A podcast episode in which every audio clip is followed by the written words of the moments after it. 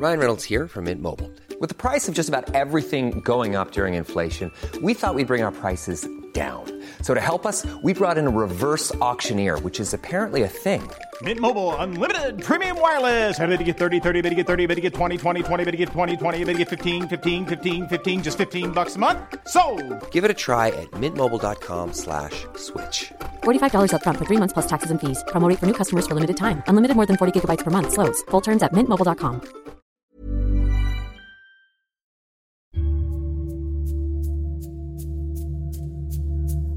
Bagsik ng nagampalang bingil.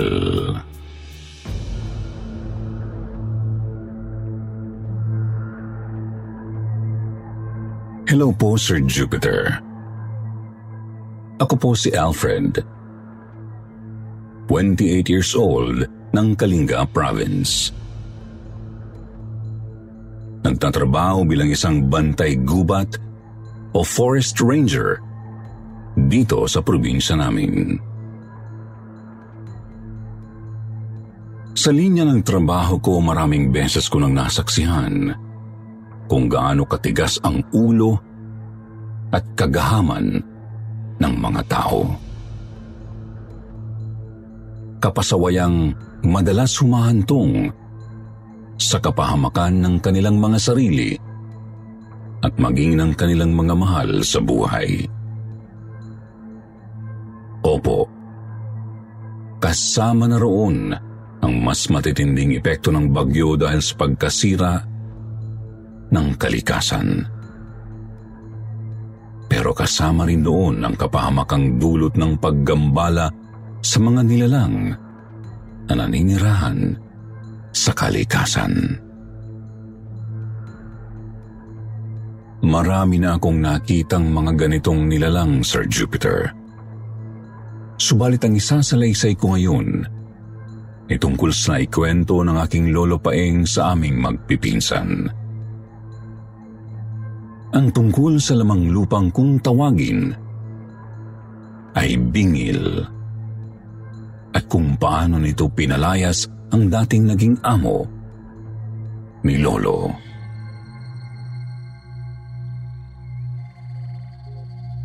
Binatilyo pa lang si Lolo ng una niyang masaksihan kung paano umatake ang bingil. Isinama po siya noon ng kanyang tatay sa pangangaso sa pusod ng gubat. Sila po ng isa pang binatilyo ang nagpaiwan sa ginawa nilang kampo.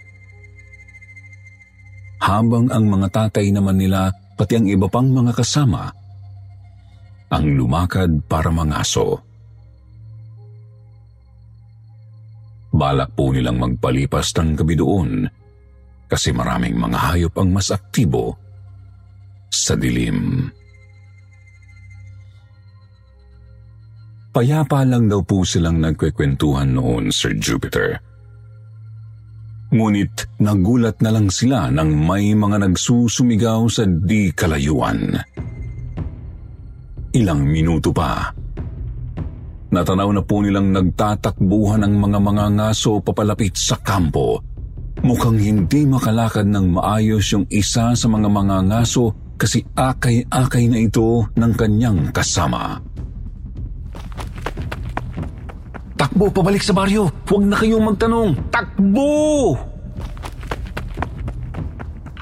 May ilang metro pa lang ang layo mula sa kanila, sinisigawan na sila ng tatay ni Lolo. Kahit nagtataka, mabilis namang nagsitayuan sina Lolo at ang isa pang binatilyo, saka nagsimulang tumakbo. Mabuti na lang at bilog ang buwan noon, kaya natatanaw pa nila ang daanan pabalik ng baryo. Ilang sandali pa po biglang pumailan lang ang isang malakas ngunit garalgal na hiyaw sa gubat. Agad kumabog ang puso ni Lolo, kaya siya napalingon sa likod. Natanaw niya ang nagtatakbuhang mga mangangasong nakasunod sa kanila ngunit natanaw din niya ang isang kakaibang figurang nakatayo sa ibabaw ng isang malaking bato. Aninong hugis ng napakapayat na tao at nagniningning ang dilaw na mga mata sa gitna ng dilim. Muli itong humiyaw na nagdulot ng matinding kilabot sa lahat. Lalo pa nilang binilisan ng pagtalilis. Subalit, sadyang mahirap tumakbo sa kakahuyan kahit maliwanag ang buwan. Narinig na lang nila na sumigaw ang isa pang kasama na nilingon naman ni Lolo Paeng. Hindi niya nakita kung ano ang nangyari. Ngunit natanaw na lang niyang nakasubsob ang sumigaw sa damuhan tapos tumatakbo ang kung anumang pabalik sa ibabaw ng malaking bato. Sinakluluhan naman ng tatay ni Lolo Paeng ang natumba at saka inakay.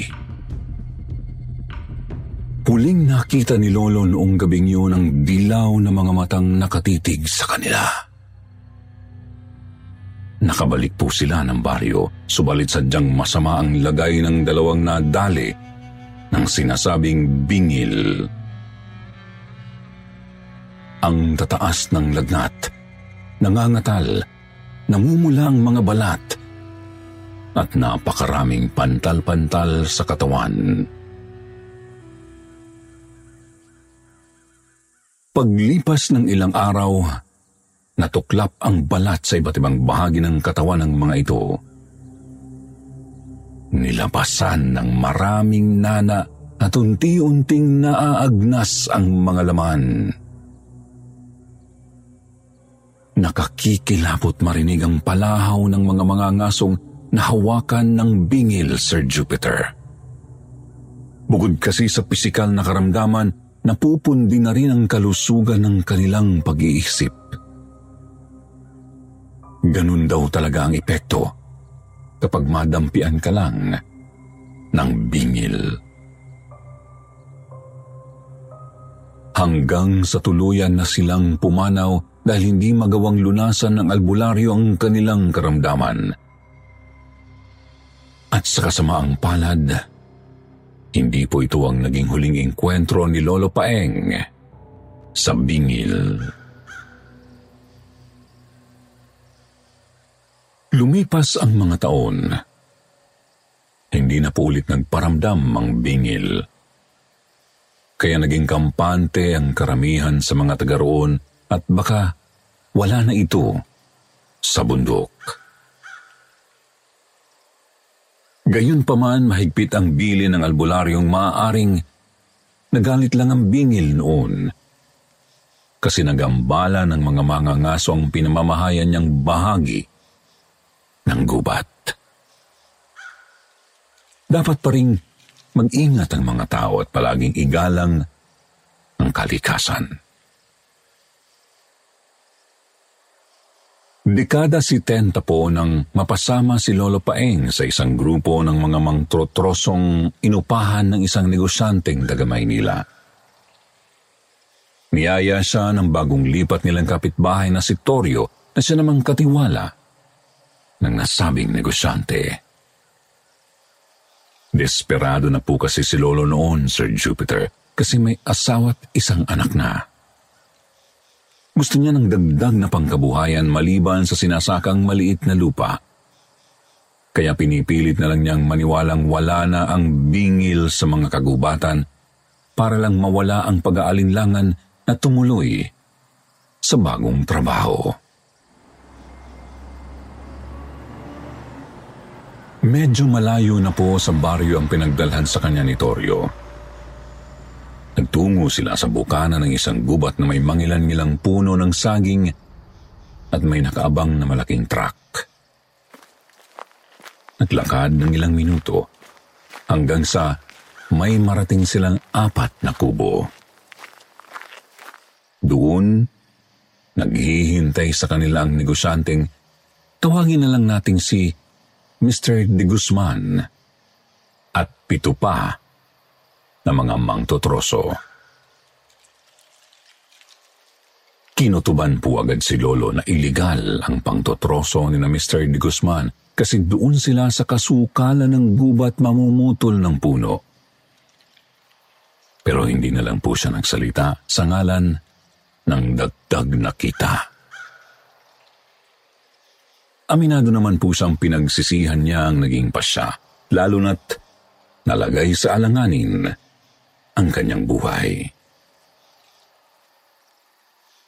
Nagsimula po sila agad, Sir Jupiter. Maghapong puro tunog ng chainsaw ang umuugong sa kakahuyan at pagbagsak ng mga putol na puno. Binubuhat nila ang mga troso papunta sa truck. Kapag nakarami na sila, pagkatapos ng ilang araw, tsaka ibabiyahe ang mga troso papuntang Maynila. Kinagabihan doon sila nagpahinga sa mga nakahandang kubo. Sabi kasi ni Mr. De Guzman, ilang araw silang magtatagal sa kakahuyan para makarami.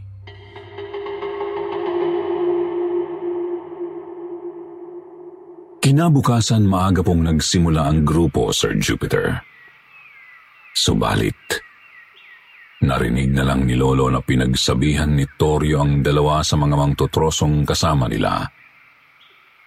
Lalamya daw kasi ang kilos na parang nanghihina habang nagtatrabaho. Sabi naman ng mga ito para raw silang nilalagnat at bahagyang nahihirapang huminga. Kahit uminom na sila ng gamot sa lagnat na nasa first aid kit, bagay na ikinainis naman ni Mr. De Guzman kasi nagpapalusot lang daw ang mga ito. Si Lolo na may bahagya ng kinakabahan, Sir Jupiter. Masyado kasing biglaan ang pagsama ng pakiramdam ng dalawa nilang kasama. Kahit malusog naman ang mga ito, noong nagdaang araw. Lumapit naman si Torio at itinanong kung bakit parang di maipinta ang itsura ni Lolo Paeng. Hindi ko alam pre pero hindi ako mapalagay eh. B- bigla na lang akong kinabahan tapos naisip kong baka nasa paligid ang bingil. Anong bingil ba yung sinasabi mo, Paing? Masyado ka napapaniwala sa mga kwentong bayan na yan. Hindi totoo yung mga ganyang lamang lupa, pre. Baka nalamigan lang talaga siguro yung mga kasama natin, kaya nagkasakit. Ayaw ng gulo ni Lolo. Kaya hindi na lang siya nakipagtalo kay Torio. Isa pa, hindi naman siya sigurado kung bingil nga bang dahilan kung bakit nagkasakit ang mga kasama nila. Lumipas ang maghapon at patuloy ang panghihina ng dalawang nagkasakit, Sir Jupiter. Pagkatapos ng tanghalian, pinagpahinga na lang muna sila ni Mr. De Guzman, bagamat halatang naiinis ang negosyante. Sumapit ang ikalawang gabi nila sa kakahuyan. Nagising po si Lolo ng madaling araw at lumabas ng tinutulugang kubo para umihi. Walang buwan, kaya't flashlight lang ang nagbibigay liwanag kay Lolo Paeng. Tahimik din ang paligid. Dahilan kung bakit malinaw niyang naririnig ang tunog ng mga kuliglig. Papasok na sana siya pabalik ng tinutuluyan nang may narinig siyang kaluskos mula sa may kabilang kubo. Napalingon si Lolo at mabilis na tinutukan ng flashlight ang pinagmumulan ng kaluskos. Figura ng isang payat na tao lang ang natanaw niyang tumatakbo papunta sa kasukalan ng gubat. Napakabilis nito kaya't hindi niya nakita ng maayos ang itsura o kahit ang suot na damit man lamang. Bumalik si Lolo sa kubo nila ni Torio. Agad ginising ang kaibigan at ikinuwento ang nakita. Kahit pupungas-pungas pa, tumayo naman si Torio para puntahan ang sinasabi ni Lolo Paeng. Napapamura pa ito dahil sa panggigising ng kasama. Subalit, natigilan ang dalawa nang makitang nakabukas ang pinto ng kubong tinutukoy ni Lolo. Pinanglawan ito ng flashlight ni Lolo. Tapos nakita nilang may mga bakas papasok at palabas ng pinto. Doon na lalong kinabahan si Lolo Paeng, lalo pa nang mapansing may bahid ng dugo at nana ang mga bakas. Pumasok naman si Torio sa kubo at sinalat sa noo ang mga mangdotrosong natutulog. Kumpirmadong nilalagnat ang mga ito. Nawala ang antok ng lalaki at lalong napamura dahil sa natuklasan. Hindi na nakatulog ulit si Lolo Paeng at Torio noon, Sir Jupiter. Parehong nag-aalala para sa mawawalang kita at sa kanilang kaligtasan si Lolo. Balak na po niya noon na magpaalam kay Mr. Di Guzman at kunin na lang ang bayad sa dalawang araw na tinarbaho niya. Samantalang alalang-alala naman si Torio at baka mapurnada ang kanilang operasyon sa kakahuyan dahil sa pagkakasakit ng mga mantotroso. Hindi na rin niya napigil ang sariling magtanong kay Lolo tungkol sa bingil matapos maalala ang kakaibang mga bakas ng paa. Totoo ang bingil, paring Torio. Sabi sa mga kwentong bayan, sinasalakay nito ang mga bagong saltang tribo na balak magtayo ng pamayanan sa isang lupain. Nang hahabol tapos magkakaroon ka ng matinding karamdaman kapag nadampian ka lang ng anumang bahagi ng katawan nito. Sa nainkwentro ko naman nung bata pa ako, mukhang sinasalakay din nito ang mga taong gagambala sa kanilang teritoryo, gaya na lang ng mga mangtutroso at mga ngaso. Hindi pa rin naniniwala si Torio sa isinalaysay ni Lolo. Bagamat walang maisagot kapag tinatanong kung ano sa tingin niya ang mga kakaibang bakas. Hey, it's Danny Pellegrino from Everything Iconic. Ready to upgrade your style game without blowing your budget?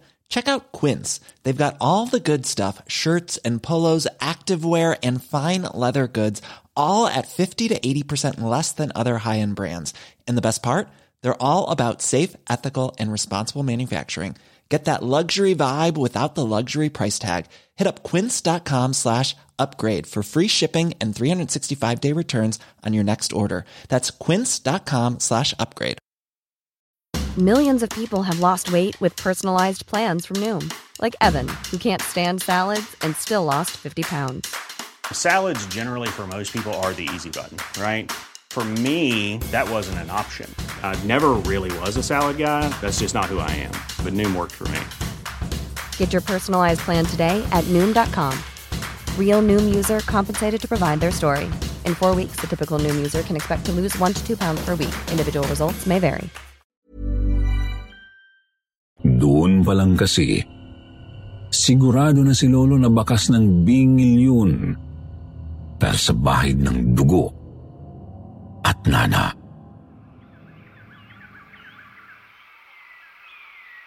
Pagkasikat ng araw agad kinausap ni Torio ang kanilang amo tungkol sa dalawa pang nagkasakit na tauhan.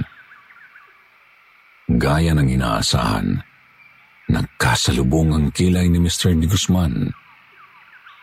Kasi hindi pwedeng mapurnada ang kanyang negosyo kahit ipakita pa nila lolo sa kanya ang kakaibang mga bakas, hindi pa rin ito matitinag.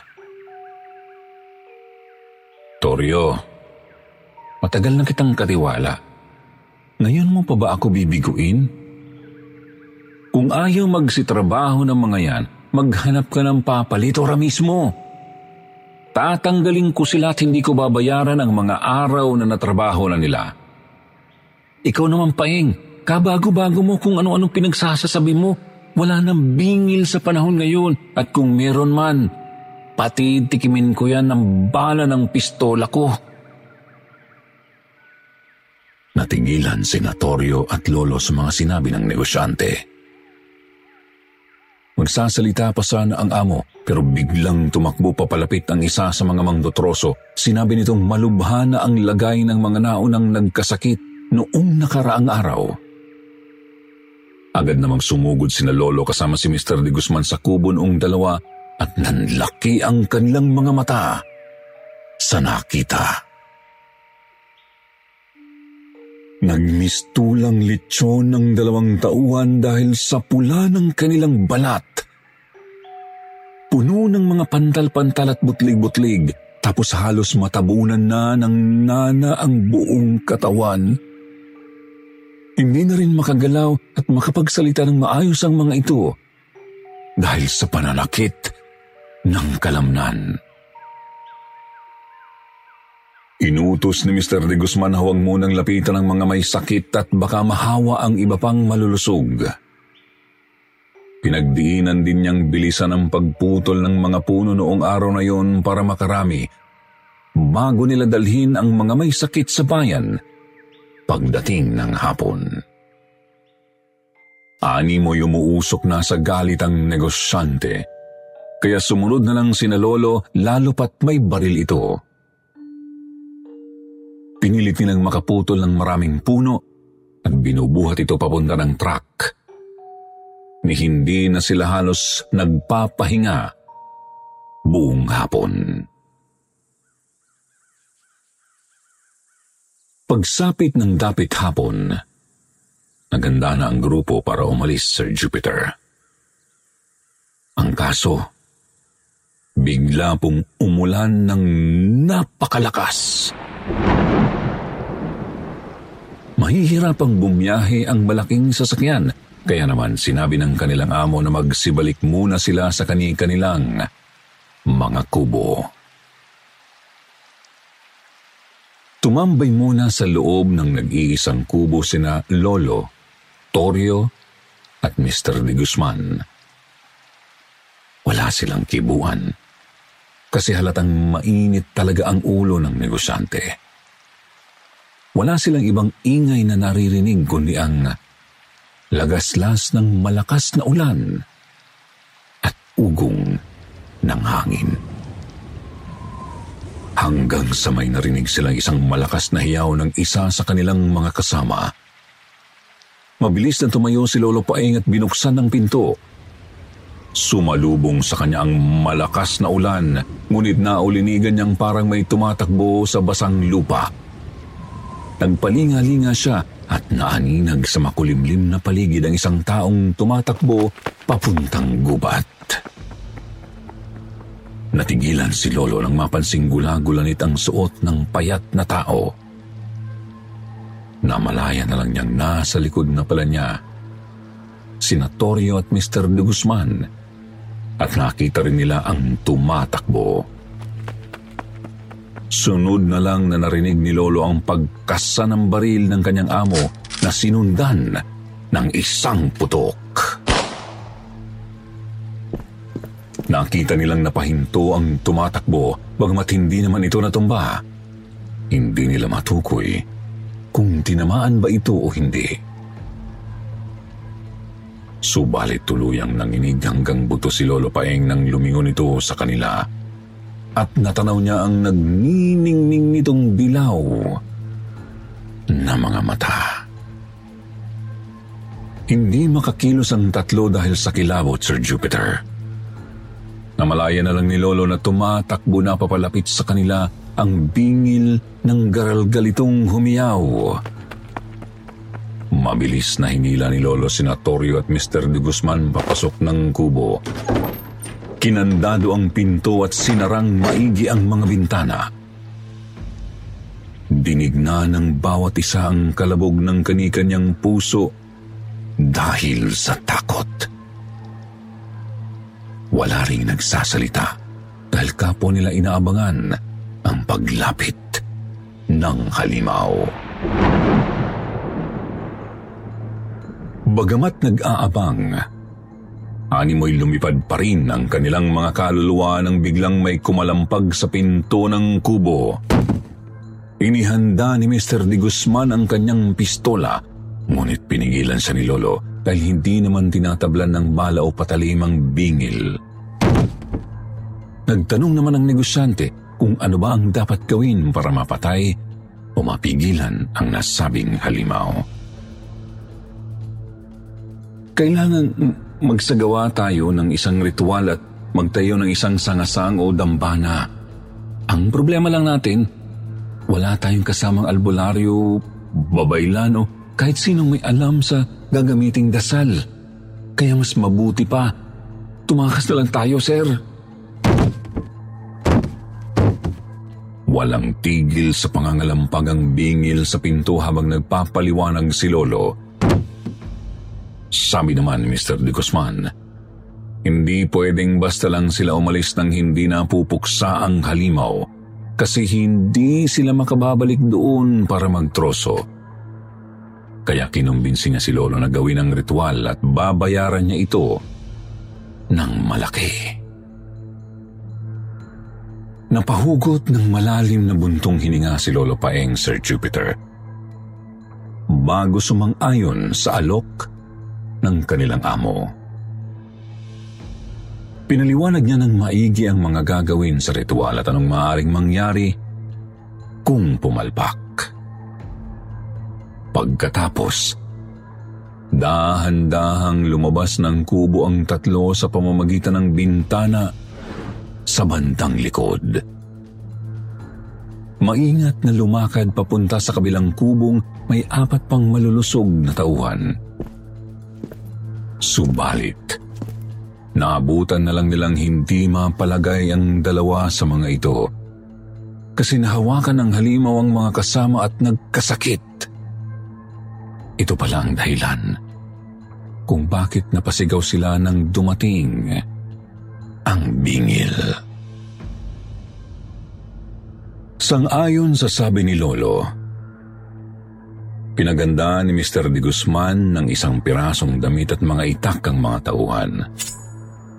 Pinagdala rin niya sinatorio ng flashlight, kalderong ginagamit nila sa pagluluto, at ilang pirasong kawayan. Pagkatapos, dahan-dahang lumakad sina Mr. De Guzman, Lolo, Toryo, at isa sa mga kasamang ligtas pa. Nag-iingat na hindi sila mamamalayan ng bingil.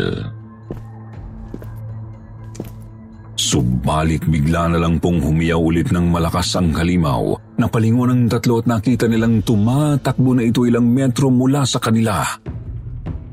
Nakaunat ang mga kamay at tanaw ni Lolo ang katawan nitong balot ng dugo, nana at natuklap na mga laman.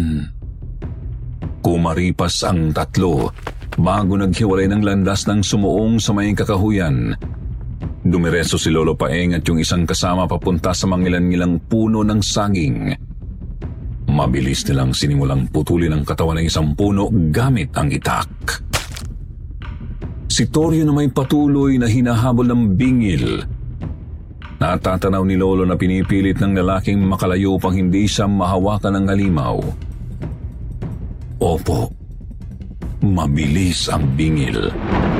Pero umuulan pa rin at nagpapaikot-ikot din si Torio sa kakahuyan kaya't nalilito ang humahabol. Nang maputol na ang katawan ng saging, mabilis itong sinutan ng damit ni Lolo at nilagyan ng kaldero sa ulo. Pinupukpok nila ang kaldero upang makalikha ng ingay. Nang marinig ito ni Torio, mabilis ang tumakbo papunta sa nakatayong pinutol na puno ng saging. Mabilis namang nakasunod sa kanya ang halimaw. Bago pa man makalapit si Torio ay pinaputukan na ng baril ni Mr. De Guzman ang puno ng saging. Sumigaw ng napakalakas ang bingil bago ito biglang naglaho sa gitna ng kakahuyan. Bigla ring natumba si Torio at nawalan ng malay. Tutulungan sana ng isa pang kasama si Torio. Subalit pinigilan ito ni Lolo Paeng. Sa halip sinabihan niya itong tumakbo na pabalik ng kubo. Ayaw pa sana nito ngunit biglang bumangon si Torio at kumikislap na ang naninilaw nitong mga mata. Humiyaw sa boses ng bingil ang lalaki. Kaya naman napatakbo na sina Lolo, Mr. De Guzman at ang isa pang kasama pabalik ng kubo. Abot-abot ang pag-aalala ng kanilang kasamang naiwang nagbantay sa may sakit. Lalo pa itong nabahala nang makitang hindi nakasama ni na Lolo si Torio nang makabalik. Subalit hindi na ito pinakinggan ng tatlo at mabilis na ikinandado ang pinto at sinara ang mga bintana. Sir, tatapatin ko na kayo. Dito na yata tayo magkakaproblema. Dapat kasi sa isang babaylan sa sapi ang bingil. Pero dahil wala tayong kasamang babaylan, Kay Toryo ito sumanib. Nagulantang naman ang lahat ng pagkalabog ang tila tugon ni Toryo sa labas. Naghuhumiyaw din ito habang kinakalampag ang pinto at mga dingding. Sumiksik naman ang mga nasa loob sa dingding na katapat ng pinto. Biglang tumahimik ang paligid. Hindi na rin umuulan. Kaya tanging kabado na mga puso na lang nilang kanilang naririnig. Nang walang ano-ano'y biglang nawasak ang bintana sa kaliwa ng kubo at inilusot ng may sapi na si Torio ang kanyang katawan hanggang baywang. Pilit niyang inaabot ang mga nasa loob at nagawang hablutin ang kamay ng isa sa kanila. Nagsitakbuhan si na Lolo. Mr. Di Guzman at isa pang kasama ang papalabas, inutos ng negosyante na dumiretso na sila sa truck. Habang sinusuong ang maputik na kakahuyan, hindi naman tumitigil sa paghabol ang bingil na nasa katawan ni Torio.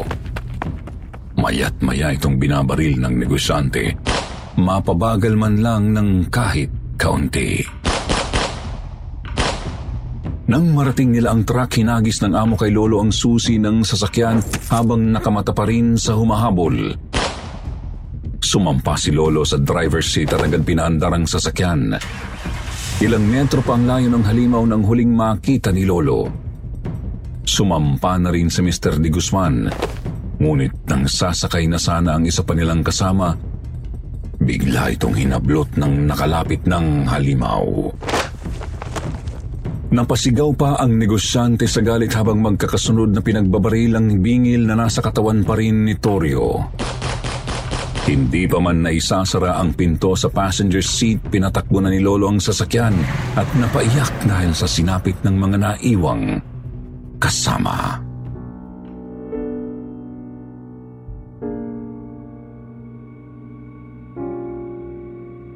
Pinalipas pa ni Mr. Di Guzman ng mahigit isang linggo bago sila bumalik sa nasabing kakahuyan. May kasama na raw silang babaylan noon para may pangdepensa sila kung sakaling naroroon pa ang bingil. Subalit, wala na silang halimaw na naabutan, Sir Jupiter. Naagnas na katawan na lang ng kanilang mga kasama ang kanilang nadatnan pati na ang katawan ni Torio natadtad ng bala.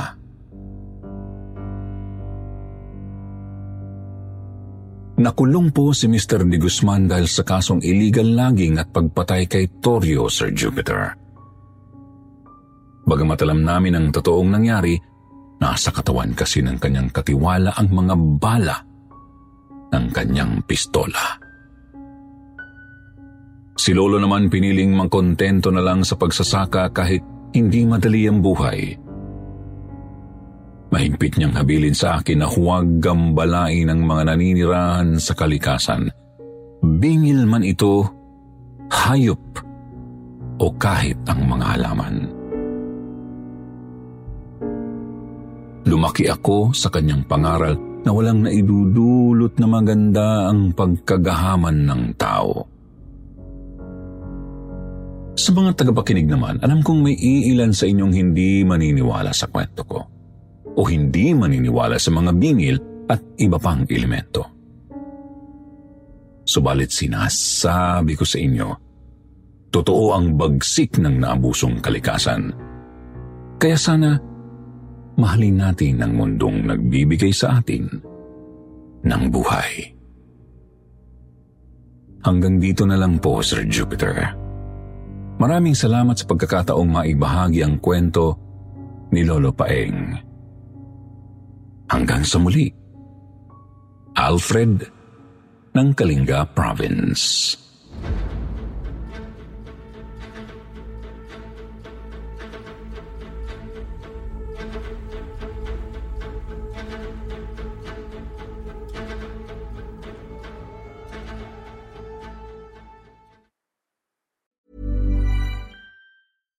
Hey, it's Paige DeSorbo from Giggly Squad. High quality fashion without the price tag. Say hello to Quince. I'm snagging high-end essentials like cozy cashmere sweaters, sleek leather jackets, fine jewelry, and so much more. With Quince being 50 to 80% less than similar brands. And they partner with factories that prioritize safe, ethical, and responsible manufacturing. I love that. Luxury quality within reach. Go to quince.com slash style to get free shipping and 365 day returns on your next order. Quince.com slash style.